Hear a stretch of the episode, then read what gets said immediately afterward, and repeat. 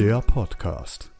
Herzlich willkommen zu einer neuen Folge von Sohn at Sohn Roundtable und wir befinden uns hier in Berlin zum Handelskongress Deutschland, der sag mal, die wichtigsten Themen reflektiert, die für Handel und Konsumgüterindustrie wichtig sind äh, in nächster Zeit, in der Zukunft, aber auch natürlich die Gegenwartsprobleme. Damit wollen wir uns heute beschäftigen. In unserer Runde haben wir sehr, sehr gute Experten, die alle Facetten abdecken können, von der Seite der Maschinen, von, den, von der Seite der Verpackungen, von der Seite der Konsumgüterindustrie, aber auch vom Handel.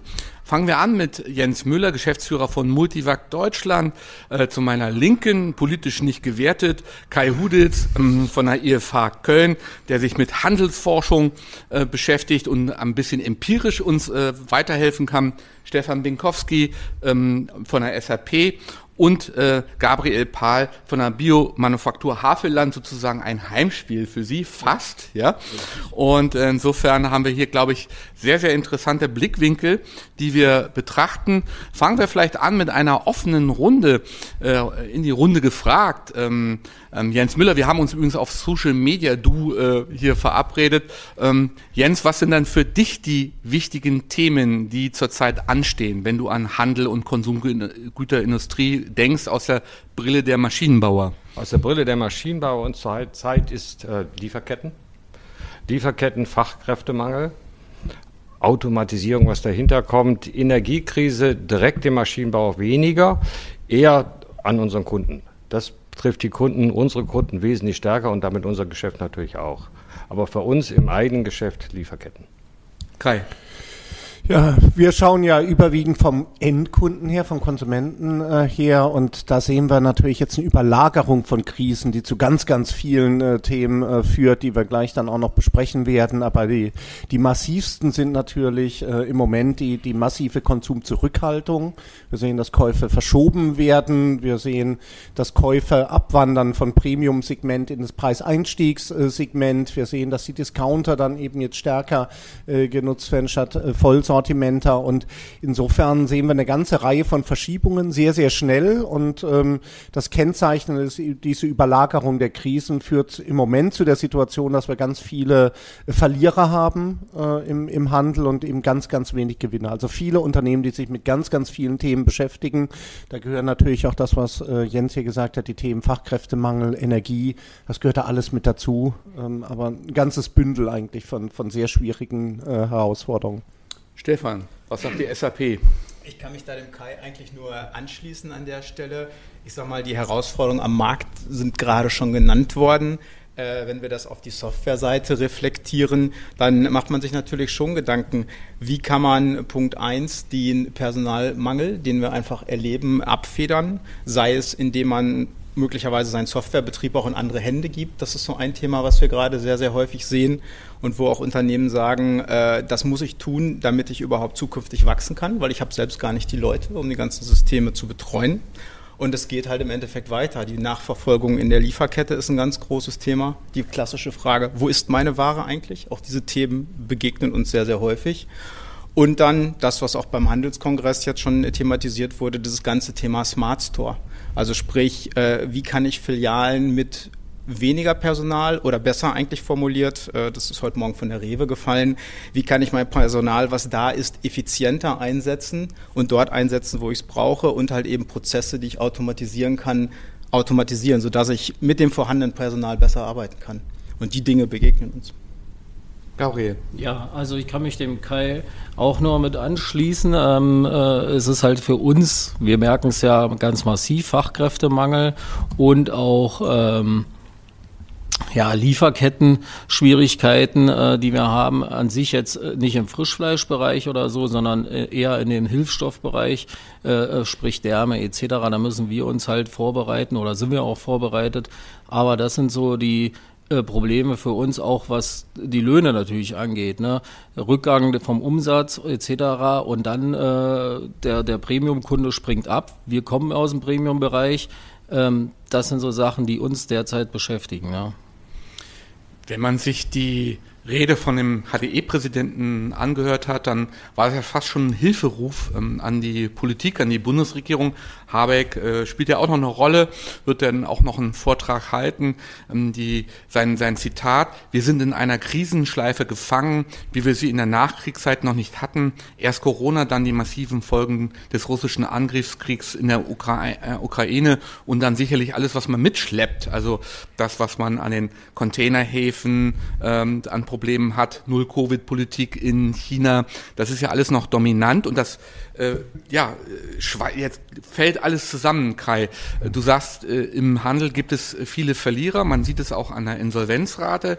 Ähm, die Steigerungsrate im Handel ähm, ist nach dem Baugewerbe am höchsten, liegt zurzeit bei 18 Prozent. Also die Lage ist doch ziemlich dramatisch. Die, die Lage ist auf jeden Fall äh, dramatisch, äh, weil wie gesagt, wir haben ja auch eine Reihe von Unternehmen, die jetzt wieder betroffen sind, die schon äh, gelitten haben durch, äh, durch Corona. Also weil bei Corona war es so, da hatten wir natürlich auch eine Reihe von Gewinnern, weil äh, wir haben alles, was mit Haum, Heim und Garten zu tun hat. Die Leute sind weniger verreist, da wurde rein investiert.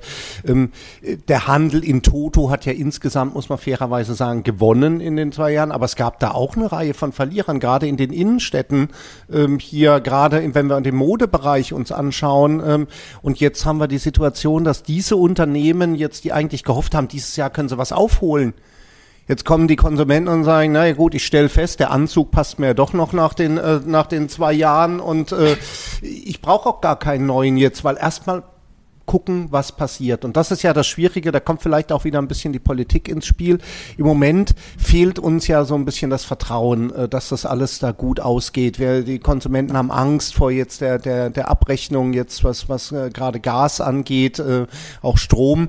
Und ähm, diese Sorge, die ist natürlich das Gefährliche, weil die führt ja dazu, dass wir, dass die Sparquote steigt die Kaufkraft ist ja eigentlich da, weil die Arbeitslosigkeit ist niedrig. Deswegen ist es ja auch richtig, dass wir das Thema Fachkräftemangel ja gleich äh, diskutieren. Aber das ist ja das Besondere in der Situation, dass wir sagen, wirtschaftlich ein enormer Aufschlag und äh, wir haben, wir haben diese, diese enormen äh, Preissteigerungsraten und auf der anderen Seite haben wir eben die Kaufkraft grundsätzlich äh, hier da, weil wir eben gar keine Arbeitslosigkeit äh, sehen. Und da kommt es jetzt, glaube ich, darauf an, für die Politik, dass was sie machen kann, sind Maßnahmen, das ist schwierig, da tasten wir uns, wir haben es gestern bei Springer ja da auch schon am Vorabend äh, diskutiert mit dem Kanzleramtsminister, wir tasten uns da natürlich alle voran, weil es gibt keine Blaupause für so eine Situation. Keiner meiner Kollegen, die noch älter sind als ich, ähm, haben sowas schon mal jemals mhm. beobachtet im, im Handel, was hier passiert, aber ich glaube, ähm, wir, wir müssen von der Politik erwarten, dass er uns Vertrauen in diese Situation äh, gibt, die ist beherrschbar, die wird auch wieder vorbeigehen, äh, äh, die Situation, wenn wir die richtigen Maßnahmen äh, hier dann ableiten. Und wenn wir die, diese Krise nutzen, gibt ja auch diesen Spruch, verschwende nie eine Krise. Krise ist immer auch eine Chance, besser zu werden an den, an den Stellschrauben, da werden wir diskutieren, dann glaube ich, da kommt man auch durch. Ähm, aber die Politik kann da im Prinzip nur ein paar Flanken, Rahmenbedingungen setzen und uns Vertrauen einflößen. Kai Huditz hat das äh, ja auch richtig treffend benannt. Äh, die aktuelle Manager-Generation oder Management-Generation hat so eine Situation ja noch gar nicht erlebt. Auch Inflationsraten in der Größenordnung von 10 Prozent haben wir auch, glaube ich, im Nachkriegsdeutschland noch nicht erlebt klar, wir hatten Inflationsschübe in den 70ern, aber mehr oder weniger hatten wir ja 40, 50 Jahre Stabilität auch auf der, an der Preisschiene oder an der Preisfront. Ähm, wie sieht das da mal von der Maschinenbaubrille aus? Ähm, wie geht man damit um? Also der ähm, Hermann Simon hat ja auch gesagt, es ist sehr schwierig auch dann fürs Controlling, fürs Pricing. Man muss auf alle, man in, in den Jahresgesprächen, wie man Preise festsetzt, man muss viel schneller handeln, Preise anpassen. Äh, wie sieht das so mal von der Maschinenbauseite aus? Oder ja, wie gehst du eigentlich mit dem Thema um? Äh, denn äh, du wirst das aber auch nicht aktiv als äh, Führungskraft erlebt haben, sowas. Äh, aktiv als Führungskraft im deutschen Markt nicht. Nein, das, das, das sind wir nicht gewöhnt, das kennen wir nicht. Wir kommen aus einer langen Periode von, von Niedrigzinsen, äh, stabilen Preisen, haben jetzt eine Situation, dass wir äh, Rohstoffcontracts äh, haben, die nicht mehr stabil sind, die sind volatil. Ähm, wir müssen mit unseren Kosten umgehen, versuchen die natürlich auch in den Markt dann zu geben, haben aber Kunden, die jetzt, und das hatte ich eben angesprochen, gerade sehr stark von der Energiekrise getroffen werden. Äh, Im Lebensmittelbereich, wer backt und hinten friert, äh, einfriert meine ich, nicht vom Arbeiten, ja, der ist da doppelt betroffen. Äh, ist eine sehr schwierige Situation. Äh, das kennen wir aus dem deutschen Markt nicht. Ähm, einen kleinen Ausflug. Maschinenbauer international kennen natürlich in gewissen Märkten horrende Inflation und haben da gewisse Möglichkeiten oder gewisse Erfahrungen im internationalen Bereich. In Argentinien ist einer unserer großen Märkte. Das sind natürlich Länder, wo wir sowas kennen. In Deutschland völlig unbekannt. Das ist ja dann noch ein kleiner Vorteil, wenn man international tätig ist, dass man schon auch Märkte kennt, wo das Thema Inflation immer schon auf der Tagesordnung war. Ja. Oder? Also, ja. Ähm, ja. Wenn ich kurz zwischenfragen darf, hat sich bei euch irgendwas wesentlich dann in den letzten zwei Jahren verändert? Also sagt, wenn nicht jahrelang sind wir so vorgegangen in der Kalkulation, jetzt haben wir gelernt, äh, aufgrund der Situation der Agilität des Marktes, ändern wir jetzt mal was explizit an den Prozessen, um uns besser auf solche Dinge einzustellen? Also gibt es da viel Veränderung oder versucht man eher so die Konzepte aus der Vergangenheit, wie sie waren, weiter umzusetzen? Wir sind jetzt erst in den letzten sagen wir, Monaten oder fast mhm. schon Jahren äh, äh dabei, überhaupt die Versorgungssicherheit äh, okay. also man guckt sicherzustellen. Ja, man guckt erstmal die Lieferkette abzusichern ja. und sagen, dass wir unseren Verpflichtungen nachkommen, wie wir jetzt die ganze Preisgestaltung oder beziehungsweise wie wir mhm. damit umgehen. Da sind wir eher noch, sagen wir, in den klassischen Werkzeugen. Wir können das immer noch verstehen, das ist mhm. keine Frage. Wir ähm, müssen jetzt etwas anders kalkulieren. Aber geprägt sind die letzten Monate eher, wie kriegen wir unsere Versorgungssicherheit, äh, dass wir lieferfähig sind. Ja? Mhm. Das hat das Ganze eigentlich überstrahlt. Ja. Wenn ich nochmal eben darf, also ich sag mal, das, was wir bei den Händlern sehen, äh, dieses ganze Thema mehr Transparenz in der Lieferkette ist ein unheimlich wichtiges. Also ich, ich hatte es gerade im Vorgespräch kurz gesagt, also der Spaß, ja, wir wissen, es kommt ein Container, aber wir haben keine Ahnung, was drin ist. Äh, diese Situation gibt es halt tatsächlich heute immer noch. Äh, und da sind viele Händler und auch Konsumgüterhersteller dabei, erstmal viel, viel mehr Transparenz in die Lieferketten reinzukriegen. War das auch ein Thema für euch? Absolut. Ich meine, man merkt oder man hat jetzt ja gemerkt, dass man, wenn man langfristige Partner hat, ja, wenn man lange mit jemandem zusammenarbeitet, eine gute Vertrauensbasis hat, kommt man besser durch. Aber auch dort, ich meine, sehr stark Elektronikkomponenten, 50 waren ungekündigt, 10 sind gekommen, ja. aber vier Tage später. Das heißt, äh, die ganzen Planungsprozesse, die wir mhm. haben, das wird sehr stark hemdsärmlich, individuell. Ja. Es geht noch, ja. Mhm. Spannend. Wenn wir schon bei der Lieferkette sind, da kommt auch eine Frage von äh, Dirk Böttner-Langolf. Wie bewertet ihr ein Öko-Label für Warentransport ein? Ein Öko-Label für Warentransport? Na gut, also für die reine Lieferkette, also grundsätzlich nicht äh, verkehrt der Ansatz, ähm, aber ähm, ich denke in der Praxis nachher schwierig umzusetzen. Ja? Und äh, letzten Endes ist es ja leider Gottes so, ähm, auch wenn wir Wert vielleicht darauf legen, der Endkunde nachher ähm, ob er es bereit ist, dann zu bezahlen, weil jedes Label kostet auch wiederum mehr Geld, ähm, ist dann die Frage, ob der Endkunde wiederum bereit ist. Und das ist ja das, was wir auch gerade merken, dass ähm, im Bio-Bereich der Kunde sagt, äh, gerade äh, die ganzen äh, Discounter machen momentan enorm viel Werbung für Bio, wir können Bio etc. Ähm, und versuchen dadurch natürlich den Bio-Fachhandel, den Bio-Kunden abzuwerben. Ne? Ähm, und das geht halt letzten Endes übers Geld. Wir loben uns aus durch Regionalität, was natürlich auch Geld kostet, ne? weil wenn wir auf deutsche Fachkräfte zurückgreifen und deutsches Fleisch und so weiter, dann ist halt da auch überall der Mindestlohn hinter. Äh, anders als wenn ich jetzt das Fleisch aus der EU komplett kaufe. Ja. Ja, ich glaube, beim Thema einhaken darf, äh, also du hast genau das Richtige gesagt, äh, Gabriel. Die Frage ist ja, ob so ein Label tatsächlich Vertrauen einflößt und, und damit eben auch eine höhere Kaufbereitschaft. Und äh, was wir gesehen haben in dem Bereich gerade Bio-Lebensmittel, vor einigen Jahren schon, es gab 600 Labels. Sie, der Konsument versteht es überhaupt nicht. Und wir können es dem Konsumenten auch bei so vielen Labels äh, nicht verdenken, dass er dann am Ende sagt, das ist eh alles das Gleiche. Die Diskussion kennen wir auch, da brauche ich nämlich gar kein Bio kaufen, weil ja. das äh, ist eh alles das Gleiche äh, hier auch drin. Also ich glaube, der Gedanke ist, ist gut und, und äh, äh im Prinzip richtig, aber unheimlich schwer äh, umzusetzen. Was man bei der Thematik auch vergisst, du bekommst wahrscheinlich direkt Schweißperlen auf der Stirn, wenn schon wieder von einem neuen Label gesprochen wird. Der Aufdruck auf der Verpackung verpacken, ist kein Kinderspiel. Ne? Man denkt, ja, noch ein Label, noch eine Information, dann kommt noch was von der EU, dann kommt noch eine Ampel, die man draufdrucken muss, dann die ganzen Inhaltsangaben ähm, und Zusatzstoffe etc. Das ist gar nicht so profan. Das ist gar nicht so profan. Ich meine, die Verpackung kommt ja eigentlich das Produkt zu schützen. Ursprünglich, ja. Das war die erste Funktion, die dann, dann sicherlich Produktpräsentation die zweite Funktion und jetzt als Informationsträger. Die Packung ist ja mittlerweile voll. Du hast es eben schön angesprochen. Ähm, da ist ja bald gar kein Platz mehr für ein neues Label äh, drauf. Und das ist natürlich für den im Produktionsprozess auch eine Herausforderung, weil die Labels müssen drauf sein, äh, die, die, MHDs müssen drauf sein, das muss kontrolliert werden, äh, dass es keine Rückrufaktion gibt, wenn halt unvollständig oder falsch gelabelt wird. Das ist äh, für uns als Hersteller für, von diesen Anlagen schon äh, anspruchsvoll an die Entwickler, an die Programmierer, dass das passt und dass das auch so äh, zuverlässig dann in den, in den Handel kommt was so ein bisschen profan klingt, in der technischen Umsetzung natürlich sehr, sehr schwierig, was den Aufdruck anbelangt, was die Maschinen leisten müssen.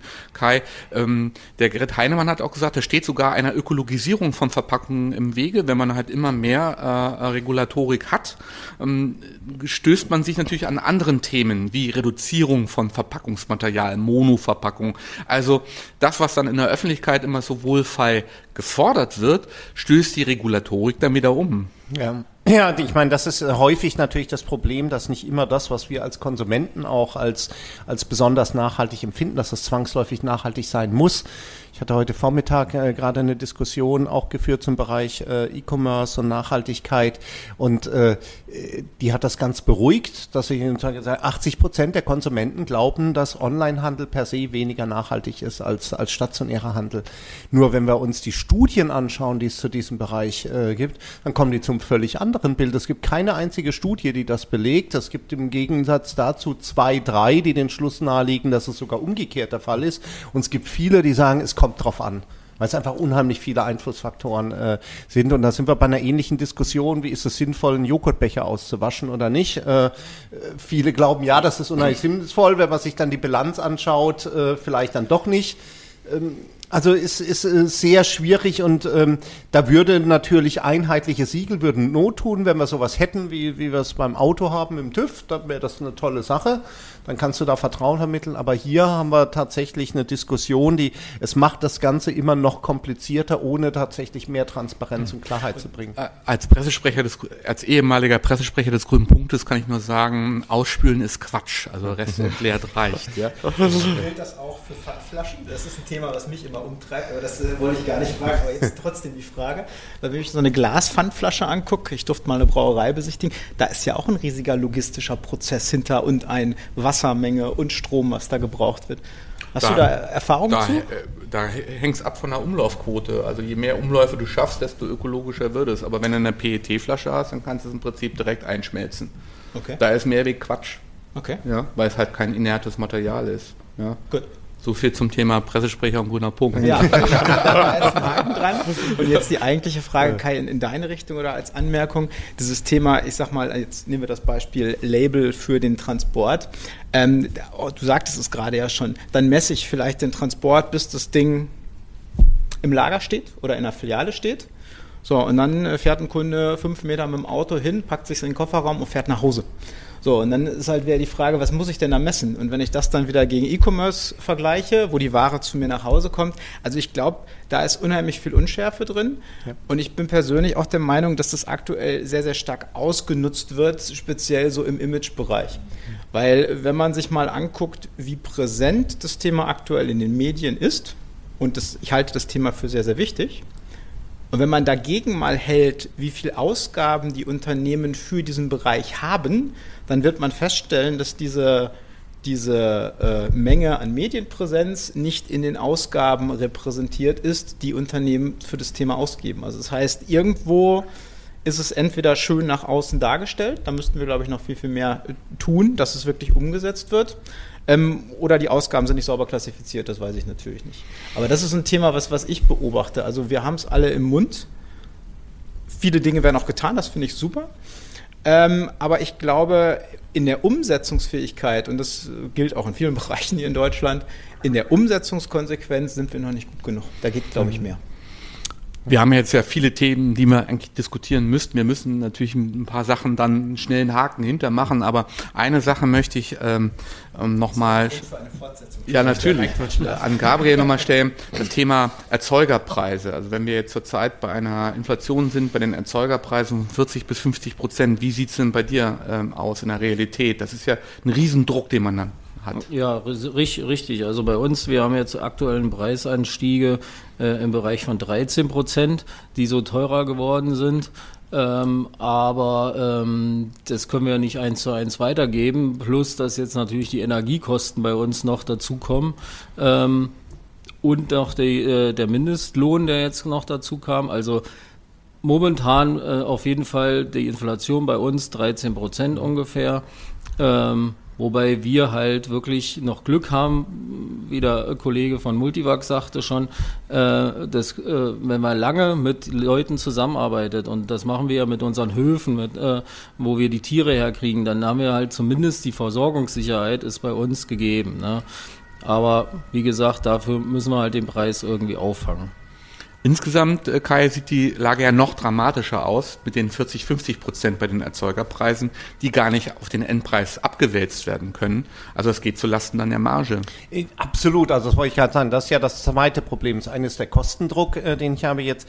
Jetzt äh, kommt ja dazu, dass sich ja viele Lieferketten jetzt doch ein bisschen äh, äh, hier dann auch normalisiert haben. Auf einmal hast du wieder mehr Ware. In der Zwischenzeit ist aber die Nachfrage dramatisch eingebrochen. Also jemand, der sich für einen, für einen schönen Smart TV interessiert, für den ist es jetzt eine gute Zeit, weil die Produkte sind endlich dann auch angekommen. Die waren endlich mal im Container drin. äh, nur jetzt will sie halt kaum jemand haben und dann geht es natürlich brutal und das werden wir jetzt hier auch im Weihnachtsgeschäft sehen. Nach allen Umfragen, die wir gemacht haben, die Konsumenten äh, die schauen zumindest sehr viel stärker auf den Preis. Es gibt einige, die auch ihr Weihnachtsbudget einschränken wollen oder müssen, ähm, aber jeder, fast jeder sagt, ja, ich gucke diesmal verstärkt auf den Preis. Und das führt natürlich dazu, dass die Margen zwangsläufig stark unter Druck kommen, weil wir viele volle Leger haben, viel Ware, die da ist, die muss jetzt auch weg zu Weihnachten und ähm, ja, insofern kommt der Druck eben aus beiden aus beiden Richtungen. Du kannst äh, du kannst diese hohen Preise, die du die du äh, in der in, bei, hin zum Lieferanten hier zahlen musst, die kannst du gar nicht auf den Endkunden abwälzen. Habt ihr, Entschuldigung, ich da noch Zwischenfrage. Habt ihr euch auch angeguckt, wie sich die Kunden verhalten werden in Bezug auf Nachhaltigkeit und Bio? Das Thema hatten wir ja gerade. Habt ihr diesen Faktor mit untersucht? Leider, also wir haben ja in den letzten Jahren haben wir ja eine sehr schöne Entwicklung äh, gesehen.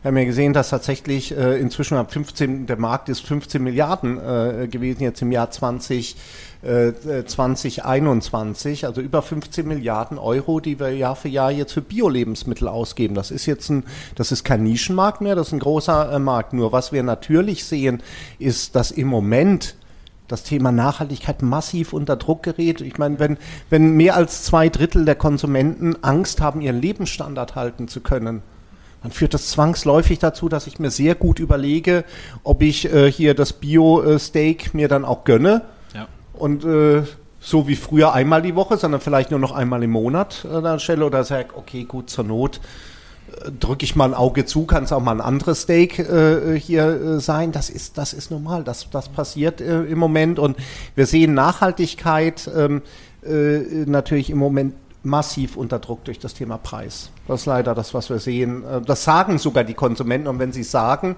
wissen wir ja Nachhaltigkeit, äh, da ist immer das Problem der sozial erwünschten Antworten.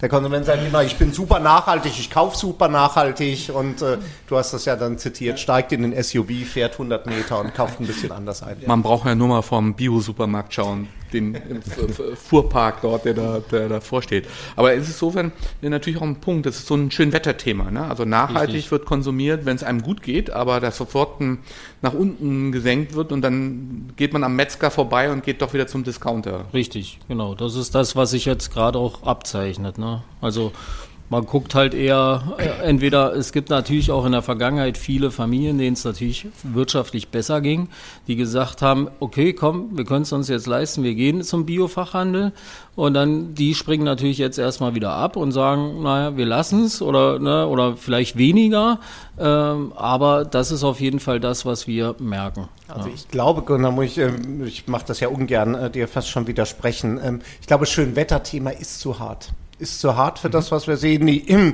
die Entwicklung ist schon sehr stark gewesen. Äh, die Bewusstseinsveränderung bei den Konsumenten ist schon auch äh, sehr stark. Es war ein kaufentscheidendes Kriterien in den letzten Jahren bei vielen. Ist es zunehmend geworden und deswegen wurde es ja auch relevant. Deswegen wurde es zu dem Massenmarkt, weil die Kunden gesagt haben, gut, das ist es mir tatsächlich wert, bessere Eier zu kaufen, es ist mehr wert, besseres Fleisch äh, zu kaufen. Also bei dem Thema Bio haben wir es als einen Aspekt der Nachhaltigkeit haben wir gesehen, dass, dass dieser äh, Attitude Behavioral Gap kleiner geworden ist. Also die Einstellung hat schon stärker dazu geführt, dass wirklich Kaufentscheidungen beeinflusst hat. Was wir nur im Moment sehen, ist natürlich eine unglaubliche Fokussierung auf den Preis, die quasi alles andere überlagert. Und die wird ja hoffentlich auch wieder vorbeigehen an der Stelle. Und da bin ich mir sicher, dass diese Entwicklung der Nachhaltigkeit, weil sie ist nochmal verstärkt worden durch Corona, vielen Konsumenten ist da erstmal klar geworden, so diese Globalisierung, die Zusammenhänge und das alles vielleicht doch ein bisschen schwierig, also Regionalität als ein Aspekt glaube ich, das ist gekommen, auch um zu bleiben. Das wird auch wieder kommen. Nur im Moment der, ist halt schwierig. Der Preisdruck wird aber dann noch bleiben. Der Sachverständigenrat geht von knapp 8% Inflation äh, im nächsten Jahr aus. Also das wird nicht so schnell verschwinden. Das wird sicherlich nicht so schnell verschwinden. Ich würde gerne einen Punkt von Kai aufnehmen. Er hat gesagt, äh, ein Teil der Nachhaltigkeit. Ich glaube, wir reduzieren Nachhaltigkeit sehr stark. Und der Begriff Nachhaltigkeit ist sicherlich älter als der Begriff Bio. Also, soweit ich weiß, kommt das aus der deutschen Forstwirtschaft, ist 150 Jahre alt. Ja? Nachhaltigkeit heißt für mich auch sehr stark, wirklich, ich brauche nicht mehr, als wieder nachkommt, heißt für mich Recycling. Dieser ganze Recycling-Aspekt ist in der Nachhaltigkeit momentan sehr ruhig. Äh, sehr ruhig. Wir fokussieren sehr stark auf Bio und dann ist natürlich auch sicherlich ein Preisthema drin. Recycling hat für mich eher was auch mit Kostenersparnis zu tun, da kommt es ja auch her. Ja. Aber das, wenn ich das nur einhange, das ist, finde ich, ein sehr guter Punkt, weil wir dann sehen, dass wenn wir ein Thema wie Nachhaltigkeit verknüpfen können mit, mit anderen Faktoren, aus meiner Sicht die zwei anderen starken Treiber, also Preis ist ganz klar im Moment, das andere ist Bequemlichkeit. Wir sehen ja, dass dieser Aspekt von Nachhaltigkeit ungebrochen ist, weil wir sehen ja diesen Secondhand-Trend. Den sehen wir vom Kleiderkreisel mhm. bis hin zu Büchern, Momox, äh, in, in vielen Bereichen. Also das äh, ist völlig richtig, dass man natürlich bei Nachhaltigkeit auch immer aufpassen muss, von was redet man. Das ein sehr Bis zum Thema Begriff. Upcycling, das ja auch ein Riesenthema ist. Und es, wir sprachen ja über Gewinner und Verlierer. Wenn Rohstoffe, äh, Rohstoffpreise steigen, ähm, freuen sich eigentlich immer diejenigen, die Sekundärrohstoffe anbieten. Mhm. Dann, dann wird der Markt besser. Also bei Altpapier etc. ist das sofort natürlich ein Marktsignal für Expansion. Also da gibt es dann auch Gewinner, dass diejenigen, die in Recycling äh, investieren, investieren und da aktiv sind, natürlich dann davon profitieren. Also das ist, glaube ich, ein ja, Punkt. Absolut. Ja, absolut das, was ich gerade noch ergänzen wollte, ich bin da äh, genau bei dem, was du gerade sagst. Nachhaltigkeit ist halt nicht nur Bio. Und diese ganzen Themen Recommerce, hattest du gerade schon angesprochen, ist ein Thema, aber natürlich auch genauso, was ich zum Beispiel Recommerce als Wiederverwendung. Wieder, Entschuldigung, mhm. natürlich, genau. Also Wiederverwendung Second-Hand-Markt ist, äh, glaube ich, ein großes Thema. Und ich gucke mir da immer ganz gerne meine Kinder an. Also sind 13 und 11 die beiden Großen. Und die gucken tatsächlich auch, wie ist denn der Artikel verpackt? Und da sind wir wieder bei eurem Thema. Mhm. Ja, ist das jetzt eine Verpackung aus recyceltem Papier oder ist da noch viel Plastik drin? Und auch das ist Nachhaltigkeit. Ja, also es geht nicht nur um das Produkt selber, sondern es geht auch, wie wird es präsentiert, wie, wie wird es transportiert, wie wird es abgesichert. Und selbst da wird halt geguckt, aha, ist das jetzt eine nachhaltige Verpackung oder nicht? Wobei wir da auch wieder bei den Siegeln sind. Ne? Mhm. Also ich glaube, man muss sich da tatsächlich mal so diese Zielgruppe, ich sag mal zwischen 12 und vielleicht 20 mal genauer angucken, weil da bin ich zumindest der Meinung, hat sich ein unheimlicher Wandel vollzogen, was so Konsum angeht, aber auch was äh, äh, ganz klassisch, ich sag mal, kurzlebige versus langlebige Artikel angeht. Da wird schon, glaube ich, mehr mehr hingeschaut. Wie wo es ja auch da keine einfachen Öko-Wahrheiten gibt. Ne? Also beim Thema Papier oder wenn ich mir die De-Inking-Ware anschaue, wenn quasi die Druckerschwärze runtergezogen werden muss im Papierwerk, das ist ökologisch auch nicht alles so toll, was da abläuft. Also beim Thema Verpackungen. Ja, im De-Inking hat man sicherlich auch teilweise mit Upcycling zu tun. Dann steckt man mehr Energie rein, als man letztendlich oder mehr Effort rein. Ähm, Aber in der Grund, äh, im Grundansatz ist das natürlich schon äh, auch eine Kostenersparnis, nicht? Und, und wirklich ein, ein Schonungs, schonender Umgang mit den Ressourcen, die da sind. Nicht? Machen wir mal ein, ein Fass auf. Lieferkette, haben wir ja schon, ähm, schon am Anfang drüber gesprochen. Lieferketten Problematik. Ähm, es gibt jetzt viele Stimmen von der Bundesregierung, Robert Habeck, bis hin zum Sachverständigenrat, bis hin zur Diskussion auf äh, die Probleme, die wir auch schon in der Pandemie hatten, mit dem Suezkanal, mit äh, der Null-Covid-Politik von China, mit den Containerhäfen, die blockiert waren, dass wir stärker in Resilienz äh, investieren. Das ist immer schnell gesagt, Kai. Äh, aber wenn wir uns sagen wir, das, die Lieferkette anschauen, und Multivac wird da sicherlich auch einiges zu beitragen können. Die Internationalisierung äh, ist ja gar nicht so schnell umkehrbar oder vielleicht gar nicht umkehrbar. Ich glaube, äh, in, in vielen Aspekten sogar gar nicht umkehrbar. Trotzdem glaube ich, dass ein paar Aspekte äh, äh, wichtig sind ähm, und die dann eben auch von Kunden gefordert werden. Ich glaube, dieses, wir haben früher immer geschmunzelt über den, oder ich zumindest habe geschmunzelt über, über äh, die Werbung mit dem Affen und der, der entsprechenden äh, Marke, die nur in Deutschland äh, produziert. Ich glaube, das Schmunzeln ist ein Stück weit äh, jetzt äh, weg, weil wir feststellen, das ist ja doch ein Wert an sich, wenn wir zumindest vom Offshoring ins Nearshoring äh, hier dann auch reingehen, wenn wir mal mit Europa wieder, dann. Äh, Als nächsten Schritt, ja. Genau. Also wenn wir äh, Regionalität stellen wir fest, ist, ist Kunden auch, ist auch äh, wichtig jetzt bei, es beginnt eben bei Lebensmitteln. Die Frage ist, wir haben halt Produktkategorien, äh, wenn wir in den Fashion-Bereich anschauen, wo wir halt 70, 80, 90 Prozent oder Spielwaren dieser Produkte aus China kriegen. Also wir können uns ja leicht ausrechnen, wie lange das dauert, um solche Lieferketten irgendwann mal wieder, wieder umzustellen. Aber dass man, äh, dass man das als Wert erkennt, äh, ein Stück weit äh, zumindest äh, Regionalität auch wieder als ein Aspekt der, der Resilienz, ähm, glaube ich, das wird auch vom, vom Kunden her ähm, hier kommen, auch zunehmend äh, gutiert werden. Aber äh, Stichwort Fertigungstiefe, die hat in Deutschland seit den 60er Jahren deutlich abgenommen in fast allen Segmenten. So leicht umkehrbar ist es ja nicht. Also Multivac ist ja auf den internationalen Märkten auch tätig. Im Maschinenbausektor, das gibt ja da viele Aspekte, die relevant sind, äh, vom Produktionsstandort bis hin zu äh, Werkzeugen und, und, und, und. Also wie realistisch ist es denn, dass man da stärker wieder auf Regionalisierung geht oder Made in Germany oder was äh, dort von der Politik gefordert wird, äh, robuster zu werden, auch in der Lieferkette?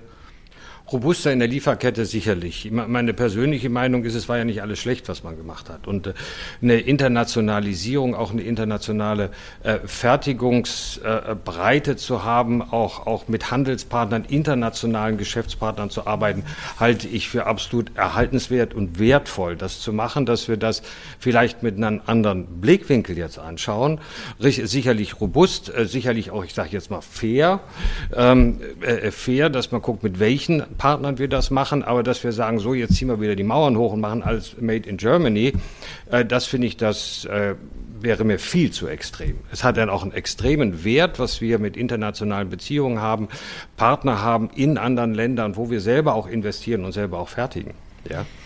Wobei das, das, was man ja schon beobachtet, ähm, also Internationalisierung gebe ich dir hundertprozentig recht, aber was man schon beobachtet, es gab ja in der Vergangenheit immer eine gewisse Konzentration. Ein Ding kam dann nur noch von einem oder ganz wenigen Herstellern und ich persönlich glaube, da wird sich einiges tun müssen. Also dass man schon international, aber halt dann doch etwas diverser aufgestellt ja. ist, um eben genau auf solche Dinge reagieren zu können. Und ich glaube, das ist was, das haben wir in den letzten zwei Jahren gesehen und das ist genau das, was unsere Lieferketten heute so massiv beeinflusst. Wenn halt irgendwo ein Rädchen ausfällt, steht es sofort. Wir haben es sicherlich in vielen Aspekten übertrieben. Ja. Und gerade diese Fokussierung, äh, so ein bisschen getrieben, die Überschrift Geiz ist geil. Ja, wir ja, gucken immer da, wo kriegen wir den letzten Cent noch rausgedrückt. Das war sicherlich zu viel. Äh, wir haben da Robustheit, Resilienz verloren. Aber jetzt ganz wieder umzuschwenken, das ja. würde ich auch. Zulieferer sind ja auch geknechtet worden, äh, in dieses Offshoring zu gehen. Also wenn man sich die Autoindustrie anschaut, dann sind ja auch klare Vorgaben äh, gemacht worden, auch von den Konzernen, dass, sagen wir, den Zulieferern gar nichts anderes übrig blieb, als dann nach Mexiko oder Vietnam oder sonst wohin zu gehen. Das ist ja auch Realität, oder? Ich glaube, das ist auch nicht unbedingt faire Partnerschaft. Mhm. Und ich glaube, die hat sich jetzt auch gezeigt, welche Auswirkungen das hat. Ja. Da sind wir wieder bei dem, was du gerade sagtest, Geiz ist geil. Das ja. war der Treiber dahinter. Wie muss man sich dann eigentlich von einer technologischen Seite vielleicht auch besser aufstellen, Echtzeitdatenmanagement, äh, Monitoring, ja, sind wir auf einer ganz anderen Ebene, wie man eine Lieferkette managen muss. Also dass man das dann vielleicht besser im Überblick bekommt. Ne? Also wenn dann irgendwo ein Containerhafen blockiert ist, schnell umstellen, um dann vielleicht einen anderen Weg zu finden, an bestimmte Ware zu kommen im Warenmanagement, im Lieferkettenmanagement gibt es dann natürlich auch eine Anforderung. Ich sag mal, du hast es eigentlich gerade schon genau äh, richtig beschrieben. Äh, Schritt eins ist erstmal Transparenz zu haben. Also ich muss erstmal genau wissen, wie meine Lieferketten sind. Das wissen die meisten noch. Dann muss ich natürlich die Daten, die auf diesen Lieferketten entstehen, visualisieren können, also die Sichtbarkeit bekommen. Und dann muss ich natürlich auch, ähm, und das passiert mittlerweile Gott sei Dank auch, simulieren, was passiert, wenn. Also was passiert, wenn ein äh, Hafen zu ist, was sind meine Alternativen. Und da sind wir genau bei dem Statement, was ich gerade sagte, dass man sich eben nicht nur auf äh, einen Lieferanten fokussieren muss, sondern dass man immer einen Plan B haben muss. Und ich denke mal, ihr werdet es mittlerweile ähnlich machen, dass ihr euch anguckt, welche Lieferketten haben wir. Wenn der jetzt ausfällt, was machen ja. wir dann? Ja. So, und das ist ein Trend, den sehen wir schon, wenn man das jetzt mal rein aus der Softwareanbieterseite sieht, so dieses Thema Tracking ist sehr, sehr weit vorne. Dann Resilienz, du hast es gerade gesagt, also die Möglichkeit auf Unvorhergesehenes zu reagieren oder noch besser äh, so in der Lage äh, zu sein, darauf auch zu agieren, also nicht äh, darauf angewiesen, jetzt ist es weg und jetzt habe ich keine Ahnung, sondern okay, wenn das weg ist, dann ist das mein Plan B. Das sind so die Trends, die wir sehen und dementsprechend wird das natürlich auch mit äh, Softwarelösungen unterstützt, also eben Daten auswerten, sammeln, simulieren. Ähm, Kapazitäten verschieben, das sind Themen, die wir aktuell äh, sehr, sehr häufig auch bei den Handels- und Konsumgüterunternehmen sehen. Frage an Gabriel. Wir haben einmal gesehen, wo vielleicht dann Bioware rückläufig ist, das Thema Regionalisierung und Lieferkettenproblematik oder das, was die Bundesregierung jetzt anstoßen will, stärker auch im eigenen Land Dinge dann äh, vorzuhalten. Das ist ja ein Pluspunkt wieder für euch. Genau, also wir stehen Gewehr bei Fuß. Nein, also das ist das, wovon wir leben. Ne? Also das machen wir, praktizieren wir seit Jahren und dafür stehen wir auch. Ne? Also wir möchten nicht also das, was alle können, äh, möchten wir nicht. Das lassen wir die anderen auch machen. Wir äh, machen regional und sagen halt Qualität. Ja. Welches Feedback bekommt ihr dann vom Handel? Ähm, na, ein sehr gutes. Ne? Also es ist ja auch grundsätzlich das, was ich vorhin gesagt hatte, auch so der Kunde, der teilweise weggeht, da gibt es auch den einen oder anderen, der sagt, Ach, also dann spare ich lieber bei der Paprika, aber das Fleisch muss schon äh, bio sein. Ne? Dieses Feedback kriegen wir auch. Ne? Aber das muss jetzt, es ist jetzt gerade so ein frischer Prozess, wo wir drin sind, äh, wo, wo ich glaube, die ganze äh, Bevölkerung drin ist, die einfach wieder erst diesen Gedanken kriegen müssen. Ne? Ja. Wie wird der Handel im Ganzen jetzt in den nächsten Jahren äh, reagieren? Ich weiß, dass selbst in der Bio-Szene, in der Produktion teilweise äh, ja, Marktführer 80 Prozent ihrer Vorprodukte äh, importieren und ähm, äh, selbst also die, die sag mal im Demeter-Bereich äh, tätig sind, gibt es da vielleicht einen ähm, Wandlungsprozess im Denken oder? Ja, ich glaube, ähm, dass das das Wichtigste, das hat aber Stefan ja auch äh, schon gesagt, diesen Aspekt der, der, der Resilienz im Sinne von, ich kann, muss Geschwindigkeit im, in den Prozessen haben. Wir sehen ja, die Veränderungen sind extrem schnell. Das, das Konsumentenverhalten war, äh, war jetzt während der Pandemie auch sehr volatil. Im, im Nachgang äh, kommt einem das schon gar nicht mehr so vor, aber wir hatten Phasen, weil die Konsumenten dann auch brutal verunsichert waren, äh, als sie auf einmal gemerkt haben, oh, Toilettenpapier, schwierig, äh, auf einmal schnell, äh, schnell drauf und, und, und auch Flaschen Wasser in den Keller und was was wir immer hatten und sparen, sparen, sparen. Das gab es da auch. Also wir sehen, wir sehen einfach sehr schnelle Wellen und ich glaube, alle die, die, ähm, die Händler tun gut daran, äh, wenn sie jetzt möglichst wenig fünf Jahrespläne, drei Jahrespläne machen, sondern wirklich schauen, das nächste Jahr wird extrem anspruchsvoll. Du hast es die, die, die Zahlen genannt, da braucht man sich nichts vormachen. Vor dem, aus meiner äh, Warte wird sich leider vor dem Frühjahr gar nichts verändern an, an positiver Stimmung, die in den Markt reinkommt. Diesmal die Grundvoraussetzung, wieder Optimismus, dass, dass äh, hier die Konsumlaune insgesamt in, in Gang kommt. Und schnelle Entwicklung, die, die Produktzyklen. Du musst jetzt schauen, du musst die Hoffnung haben, äh, dass jetzt, wenn es kalt wird, dass du noch ein paar Wintermäntel auch loswerden äh, kannst. Aber es werden nicht mehr die Massen sein, die du, ja. die du halt vorher hattest. Und du musst in jedem Bereich in der Lage sein, kleinere Stückzahlen, schneller, flexibler äh, hier dann auch, auch handeln zu können. Ja, und äh, das ist auch so ein Punkt, wo ich glaube, und da haben wir heute ja schon drüber diskutiert, Kai, äh, wo ich halt glaube, dass sich auch die Handelsorganisationen, Unternehmen umstellen müssen. Also ich persönlich bin der Meinung, dass die heutigen Organisationsstrukturen nicht auf die Geschwindigkeit des Marktes eingestellt sind. Also sei es, wie die Organisationen zusammenarbeiten, so diese klassischen, ich sag mal, Silo-Denke, Einkauf, Verkauf, Logistik. Da muss ich, glaube ich, tun. Ich persönlich glaube, das wird viel so in Richtung interdisziplinäre Teams gehen, inklusive IT-Experten, weil die gehören für mich heute zwingend in die Prozesse dazu. Und ich glaube, dass da die Organisationen noch einiges an Veränderungsarbeit leisten müssen, um mit der Agilität des Marktes klarzukommen. Das wäre meine Einschätzung. Ich weiß nicht, Kai, wie siehst du das? Ähm, ja, natürlich, es gibt noch viel zu tun. Ich, ähm, ich glaube, einige Händler sind auch schon sehr gut unterwegs. Das muss man schon auch fairerweise äh, hier sagen.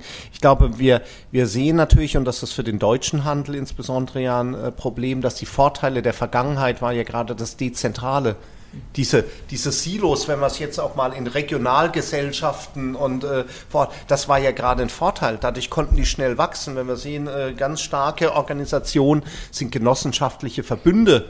Oder äh, wir hatten die, die Diskussion ja zuletzt dann eben und da hat man gesehen, dass es im Moment äh, in den, im, im digitalen Zeitalter einfach kein Vorteil ist. Wir haben es ja beim Mediamarkt äh, hier gesehen mit, dem, mit den selbstständigen Geschäftsführern, die dann natürlich Entscheidungen blockieren können die du eigentlich zentral durchsteuern müsstest. Und du hast halt bei, bei, bei Online-Plattformen hast du einfach keinen Regionalvorteil an der Stelle. Also da musst du, ja.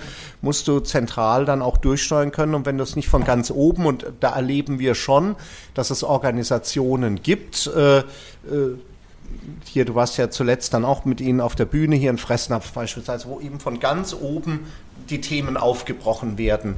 Da hast du dann eine Chance, das wieder, äh, äh, wieder neu aufzusetzen und kundenzentriert äh, dann äh, umzusetzen, so eine Organisationsstruktur. Aber dort, wo du halt starke Silos hast, wo du halt starke Regionalfürster hast, wir haben ja im B2B die gleiche Diskussion mit dem Außendienst, äh, wie wir sie haben mit den Filialleitern im Einzelhandel, ähm, da tut man sich halt unheimlich schwer wenn die Aufforderung von der Politik kommt und vom Sachverständigenrat stärker an die Robustheit der Lieferkette zu denken, Vorratshaltung und diese Dinge zu machen, vielleicht wegzugehen von Just in Time, muss es dann nicht auch mehr Unterstützung von der Politik geben in diese Richtung? Also man kann ja nicht nur irgendwelche äh, Chip-Hersteller dann äh, äh, schützen vor der chinesischen Übernahme, sondern man muss ja dann auch noch sagen, in welche Richtung es gehen muss, vielleicht auch unterstützend. Also die Politik muss da vielleicht auch mehr tun.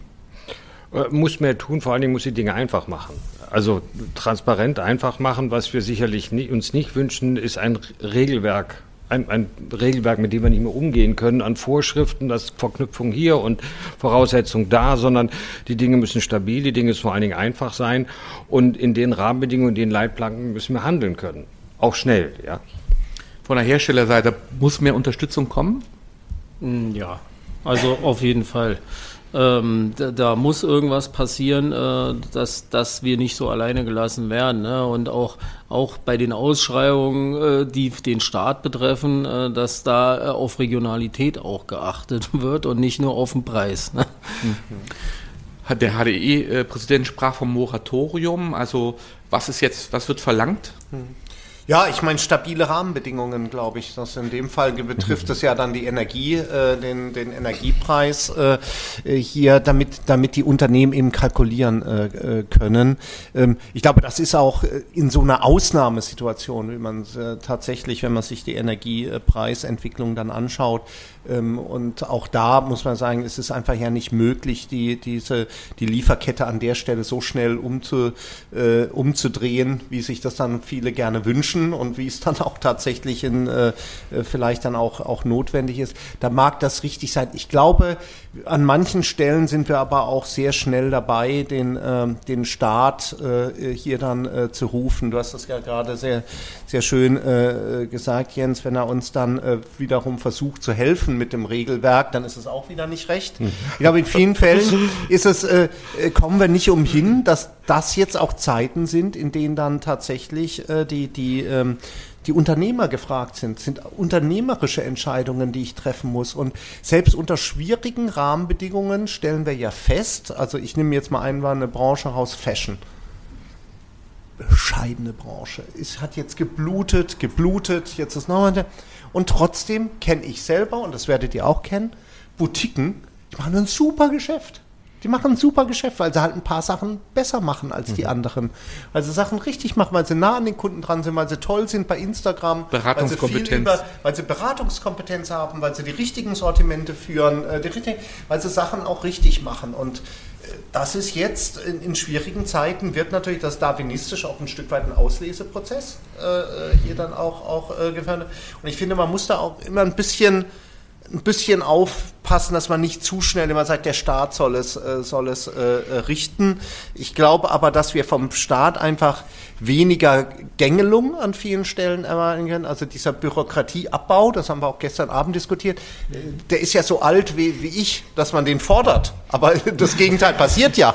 Das Gegenteil passiert ja leider äh, an der Stelle. Ich glaube, das ist das eine. Und das andere ist, und ich glaube, das ist jetzt in, in Krisenzeiten das Wichtigste, Vertrauen zu signalisieren, Vertrauen zu schaffen äh, mit ein paar Entscheidungen, wenigen Entscheidungen, aber die müssen dann halt richtig sein, wie so ein Moratorium. Einen Punkt müssen wir vielleicht noch äh, ansprechen. Ähm, Fachkräftemangel, den haben wir ja auch schon äh, ins Gespräch ge gebracht. Wir haben ja eigentlich die komische Situation, auf der einen Seite so einen Angebotsschock, äh, der äh, ja, letzten Endes äh, ausgelöst wurde durch äh, Energiekosten, durch die Folgen der Pandemie etc.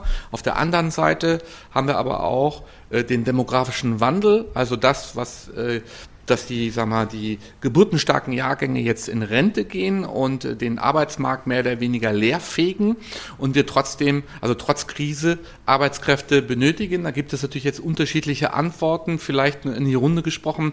Wie geht der Maschinenbau damit um, gute Fachkräfte zu gewinnen?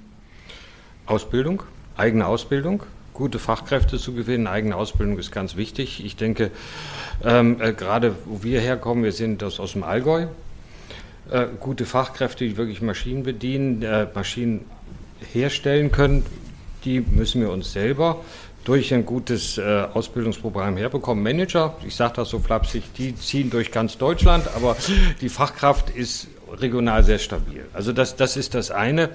Äh, und wir werden jetzt auch mit unseren Maschinen, wir reden über Automatisierung. Auch das ist, hat ein bisschen was oder was mit Fachkräftemangel zu tun. Aber wir, wir sehen jetzt auch, dass sich der, sagen wir, der Arbeitsmarkt auch verändert. Das, was für Arbeitskräfte jetzt auch in das Land kommen, das ist sprachlich, das ist vom Ausbildungsniveau. Unsere Maschinen, wenn wir über Automatisierung, die Linien reden, die werden komplexer, die werden anspruchsvoller. Wir haben heute schon äh, 40 Sprachen in den HMIs. Das, das sind diese Bildschirme, wo die Maschinenparameter eingestellt werden. Da haben wir 40 Sprachen drin, damit wir überhaupt äh, sagen wir, das anbieten können, dass das meiste Bedienpersonal mit den Maschinen umgehen können. Mhm. Flapsig gesagt machen wir mittlerweile Maschinen für promovierte Astrophysiker. Ja, und das, was wir tatsächlich im Arbeitsmarkt haben, sieht etwas anders aus. Also da müssen wir uns auch von der Entwicklung her darauf einstellen. Nicht? Kai, also man antwortet ja unterschiedlich. Das eine sind Rekrutierungsstrategien, aber im ähm, Handel gibt es natürlich auch das Thema, das hat der HDE im Vorfeld ja auch dokumentiert das Thema Automatisierung, KI und Robotik. Da sagt man, hä, Einzelhandel, aber das ist schon ein Thema. Das, das ist ein Riesenthema. Stefan hat das ja äh, eingangs schon in seinem Statement hier, hier angesprochen. Hier. Smart Stores sind ein Riesenthema. Auf der einen Seite bieten sie ein, äh, ein besseres Kundenerlebnis, äh, aber auf der anderen Seite können sie dazu beitragen, einen Mangel hier dann auch abzuhelfen, den wir schon seit vielen Jahren in unseren Studien sehen. Äh, warum ist das Kundenerlebnis ähm, auch, auch oft so schlecht im stationären Handel, weil die, weil die äh, Mitarbeiterinnen und Mitarbeiter vor Ort im Normalfall gar nicht mit dem Kunden arbeiten. 70, 80 Prozent der Tätigkeit ist verräumen, ist, ist dann, wenn sie mit dem Kunden zu tun haben, abkassieren, was kein Kunde leiden kann. Da brauche ich auch keinen, äh, da brauche ich ja keinen Mensch, der bei mir abkassiert. Und deswegen, äh, durch intelligenten Technikeinsatz, und das sind natürlich die Autostores, die wir ja jetzt sehen, die kommen werden, hundertprozentig sicher, weil der einfach die höchste Bequemlichkeit für den Kunden bietet nun mal, äh, geh rein und geh dann einfach wieder raus, ohne an der Kasse dann auch zu stehen. Ähm, ähm, das äh, trägt dann natürlich auch dazu bei, dass ich das Personal, was ich dann habe, äh, dass ich das mal auf den Kunden loslassen kann. Dann ist natürlich die Frage, habe ich das richtige Personal? Und da äh, beißt die Maus keinen Faden ab. Eine Kollegin sagt immer, äh, äh, zahlst du Nüsse, kriegst du Affen.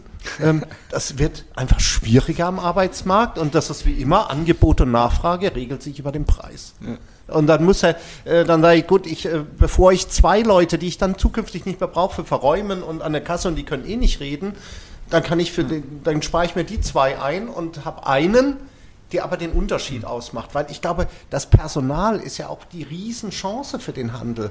Es gibt ja diese Initiative, die mag man auch belächeln, schon seit vielen Jahren hier äh, am, am, Abend hier des, des, des, ersten Tages hier beim, äh, beim Handelskongress äh, Gesicht des Handels. Aber was dahinter steht, ist doch genau die richtige Idee. Die machen nämlich den Unterschied aus. Weil wir alle würden jetzt sagen, es gab, wir waren, haben das nicht gesagt, äh, haben wir natürlich auch nicht gesagt, aber es gab ja andere, die haben vor, vor 15 äh, Jahren gesagt, es wird zukünftig gar keine Buchhändler mehr geben. Das ist alles nur noch Amazon. Weil wozu sollte ich überhaupt noch in den Buchladen gehen? Es gibt das gleiche Buch zum gleichen Preis kriege ich äh, nach Hause geliefert und zwar super schnell. Warum sollte ich das dann auch machen? Was ist passiert? Natürlich, es sind äh, 15 äh, Prozent, glaube ich, in etwa der Buchhändler verschwunden. Und das waren die schlechten. Und die anderen sind noch da. Und das sind nämlich die netten. Das sind die, zu denen du gerne gehst. Das sind die, die dir was empfehlen, die mal mit dir sprechen, die mal sagen, gut, okay, super, soll ich es dann äh, schön einpacken. Das sind die, die den Unterschied ausmachen. Und deswegen, der Mensch macht den Unterschied und wir müssen die Technik so einsetzen, dass wir mit weniger Menschen äh, auskommen, aber die müssen wir dann halt auch vernünftig bezahlen. In Berlin Knesebeck 11, ich mache jetzt ein bisschen Schleichwerbung, ja, eine gute Literaturbuchhandlung übrigens, ja. Aber das ist ja der Punkt, genau. Also die Ketten gehen dann eher weg und es bleiben dann die inhabergeführten Läden, die gute. Ja, es müssen nicht, es gibt ja auch in den Ketten gibt es ja auch gute Mitarbeiterinnen mm. und Mitarbeiter. Der Mensch macht den Unterschied. Ja. Und ich glaube, das ist, das ist äh, ein Punkt. Eine gut geführte Filiale kann auch mm. sehr gut sein, aber im Normalfall, das stellen ja auch häufig dann eben die, die Unternehmen fest, tun sich Regiebetriebe beim Thema Personal schwerer als die inhabergeführten Bauten. Also wir sehen, dass das ein Zweiklang... Für, Bonn, ja. für die hm. Buchhandlung in Bonn, aber mach mal weiter. Böttcher oder ja. äh, was, was, was, du auch möchtest. Ja. aber ähm, es ist ja kein Widerspruch. Automatisierung und Qualifizierung müssen dann Hand in Hand gehen. Also ich kann ja aus einem skriptgesteuerten Callcenter-Agenten jetzt nicht einen guten Kundenberater machen, sondern da ist wahrscheinlich dann auch Schulungsbedarf gefragt. Also Automatisierung, Robotik, KI und Qualifizierung. Ähm, also ja, gibt es gar nichts, äh, gibt es gar keine andere Antwort zu sagen. Ob der Callcenter Agent dann der richtige Mitarbeiter im Handel ist, wäre vielleicht nochmal zu diskutieren. Ähm, vielleicht mal eine ganz spannende Zahl. Also letzte Woche hatten wir die ERI Technologietage und da war unter anderem die DM auf der Bühne. Und die hatte das Thema Mitarbeiter, wie alle Händler, aktuell natürlich auch adressiert. Und die sagten zum Beispiel, rein statistisch gesehen, geht bei denen ich glaube, es war in fünf Jahren jeder zehnte Mitarbeiter in Rente aufgrund des demografischen Wandels, den du angesprochen hast. Ja? Und das sieht man eigentlich, äh, was dann der Beweggrund ist, zu überlegen, wie kann ich denn Robotik, künstliche Intelligenz, aber auch andere Services einsetzen, um mich gegen diesen Schwund quasi zu wappnen, weil ich werde die nicht alle ersetzen können, weil die gibt der Arbeitsmarkt überhaupt gar nicht her, wenn man sich die Zahlen anguckt. Ja? Und das sind Dinge, und äh, Kai sagt es ja gerade auch schon, die wir halt genau mit in diesem Themenbereich Smart Store sehen. Ja? Das ist für Lebensmittel vielleicht das Reinlaufen und wieder rauslaufen. Das ist vielleicht für den Modehändler die Boutique mit der guten Beratung, dass ich mich dann halt eben nicht wieder an die Kasse stellen muss, sondern ich habe, weiß ich nicht, die Schuhe anprobiert, sie gefallen mir, ich lasse sie an, halt noch mein Handy hin und dann gehe ich einfach raus. Also auch das ist ja ein Smart Store. Grab and Go in Fashion, weiß ich, also reingehen, rauslaufen, Fashion sehe ich nicht. Ähm, aber es gibt halt andere interessante Konzepte. Und das, was immer dahinter steht, ist die Frage, wie kann ich das vorhandene Personal am besten nutzen? So eben, ne, Kai, du hast gerade sehr schön beschrieben, dieser unnötige Kassierprozess, ja, die kann ich halt anders einsetzen. Und mit diesen Dingen muss man sich halt intensiv auseinandersetzen. Und das ist halt auch die Thematik, wo wir als SAP in diesem Bereich Smart Store reingehen, weil genau um das geht es uns. Also wir haben selber einen in Waldorf, wir machen demnächst noch einen in New York auf mit Schwerpunkt Mode, um genau das herauszufinden. Also welche Technologien unterstützen und äh, wie kriegt man das dann sinnvoll in die Gesamtprozesslandschaft im Endeffekt eingebaut? Ja, das ist ein ganz, ganz großes Thema und da bin ich, Kai, bei dem, was du gerade gesagt hast, das wird uns halt in den nächsten Jahren begleiten und äh, da müssen sich die Handelsunternehmen entsprechend aufstellen wie das Thema virtuelle Umkleidekabine, was meistens Männer, äh, Umkleidekabinen mögen ja Männer meistens nicht, also ich zumindest nicht und da wäre ich über eine Virtualisierung, wo ich biometrisch vielleicht Metaverse, abgebildet werde, ja, genau, da wäre ich halt schon dankbar, dass die, dass die Ware einfach dann, die hole ich auch gerne ab, ja. aber ich will sie halt nicht anprobieren in, der Umkleidekabine, also das ist aber nur meine Macke, aber ich glaube, die Macke haben viele. Ähm, wie sieht es an meinem regionalen Markt aus mit Fachkräften? Wir haben ja gehört, Manager kriegt man dann schon, schon, schon eher über überregional, aber äh, andere Fachkräfte dann in eurem Segment dann vielleicht doch nicht so einfach. Nee, sehr schwierig. Also äh, wir als kleine äh, Fleischerei, sage ich jetzt mal, als Manufaktur, haben es natürlich sehr schwer. Ne? Also gerade Fleischer ist ein aussterbende Spezies. Ne? Ähm, das ist sehr, sehr schwer. Da kommen jetzt die Erfahrungen, was wir haben, was wir momentan haben, aber sind halt leider auch ältere Herren meistens, die mal aus der Branche raus sind und jetzt wieder nochmal äh, Fuß fassen möchten. Ne? Ansonsten, wir bilden jetzt aus, wir haben zwei Fleischer-Azubis dieses Jahr, glücklicherweise. Ähm, wollen wir nur hoffen, dass wir es auch durchkriegen. Also bis, dass sie diesen, diese äh, Kraft haben, bis zum Ende zu machen. Ne? Ähm, ja, ansonsten ist es für uns natürlich auch, wir müssen uns um, umstrukturieren, Prozesse standardisieren, gucken. Äh, ja, dann ist es halt so wie in großen Zerlegebetrieben, dass halt nur noch ähm, da einer steht, der nicht mehr jeden Schnitt kann, sondern äh, gibt's halt nur noch Spezialisten. Ne? Und so müssen wir leider Gottes uns auch umstrukturieren, dass wir gucken, was machen wir. Ja. Zum Schluss hat jetzt jeder noch eine ähm, Gelegenheit, ein schnelles Statement abzugeben, was aber noch wichtig wäre äh, in nächster Zeit ähm, zur Wandlung des, des Einzelhandels der Konsumgüterindustrie. Was steht oben an auf der Tagesordnung, Jens? Die Ausbildungsberufe oder das, was wir morgen fordern, auch äh, den Schulungsbedarf den Leuten mitzugeben. Nicht? Ich bin wieder bei Automatisierung, Flexibilisierung dabei. Kai? Datengetrieben sich äh, weiterzuentwickeln vom Kunden her. Die Märkte werden enger, sie werden auch perspektivisch, auch wenn die aktuellen Krisen äh, nicht weg sind, die Kunden sind einfach hybrider geworden, die sind extrem anspruchsvoll äh, geworden und äh, auch unberechenbarer. Auch unberechenbarer geworden äh, grundsätzlich, aber wir sehen natürlich, dass die datengetriebenen Unternehmen da einfach viel, viel bessere Chancen haben. Wenn wir, wenn wir uns anschauen, wer, wer erfolgreich ist in diesen Zeiten, sind das Unternehmen, die datengetrieben sind und ich glaube, da wird, da wird hat der Handel, der, der, der stationäre Handel einfach Aufholbedarf und den wird er äh, decken müssen, weil das geht nicht mehr weg. Dein Thema, ne? Äh, mein Thema und ich würde da nahtlos reingehen und sagen, äh, Mut und einfach mal machen. Ich, ich glaube, ich finde persönlich, uns ist in Deutschland häufig diese Machermentalität verloren gegangen. Wir denken über alles zu viel nach und finden immer alle möglichen Dinge, warum es nicht geht finden aber nicht die Dinge, warum es gehen könnte. Ja, und da glaube ich einfach, das ist einfach mal ausprobieren, einfach mal machen. Und man sieht es an der einen oder anderen Stelle mittlerweile im Markt, dass äh, tatsächlich einige so agieren. Und wenn man speziell mal so in die Start-up-Branche reinguckt, wo sich ja viele daran orientieren, da ist diese Mentalität noch da. Ja, und das sollten sich ähm, im Endeffekt alle Unternehmen einfach mal zu eigen machen. Also einfach, wenn man eine Idee hat, ausprobieren. Und da gehört dann natürlich auch das Thema Fehlerkultur dazu. Wenn es nicht geht, dann muss man auch sagen, es geht nicht und es halt einstellen. Und ich glaube, da ist noch viel Potenzial bei uns in Deutschland. Ein Wunsch bei dir, Gabriel? Na, ein Wunsch, wir arbeiten jetzt gerade aktuell für einen äh, Online-Shop, ne, dass wir das einfach unsere Regionalität auch äh, weiter rausbringen. Genau, B2B-Markt äh, greifen wir mehr an, einfach, dass wir uns breiter aufstellen, nicht nur an den Handel, sondern auch an die Gastronomen und so weiter. Das ist so. Appell an, Appell, Appell ans Netz, kauft ein bei der Biomanufaktur Havelland und ihr findet sie auch im Netz. Und wenn das jetzt mit dem Online-Shop läuft, dann wird es national und international jetzt richtig durchschlagen. Ja. Also äh, gutes Biofleisch bei der Biomanufaktur Havelland. Ja, vielen Dank an die Experten hier in der Runde. Stefan, du hast das richtig gesagt. Das ist der Start jetzt einer, einer weiteren Diskussionsreihe. Ähm, hier kamen jetzt gerade noch Fragen rein zum Thema äh, techno- und sozioökonomische Begleitforschung. Das ist dann dein Thema, Kai. Äh, das wirst du dann ähm, dem Fraunhofer Wissenschaftler, der diese Frage gestellt hat, dann vielleicht direkt beantworten. Das werden wir jetzt nicht mehr aufgreifen. Die Frage kam jetzt zu spät. Insofern, ja, vielen Dank fürs Mitmachen. Bis für zur nächsten Einladung. Folge vom Roundtable. Das war's.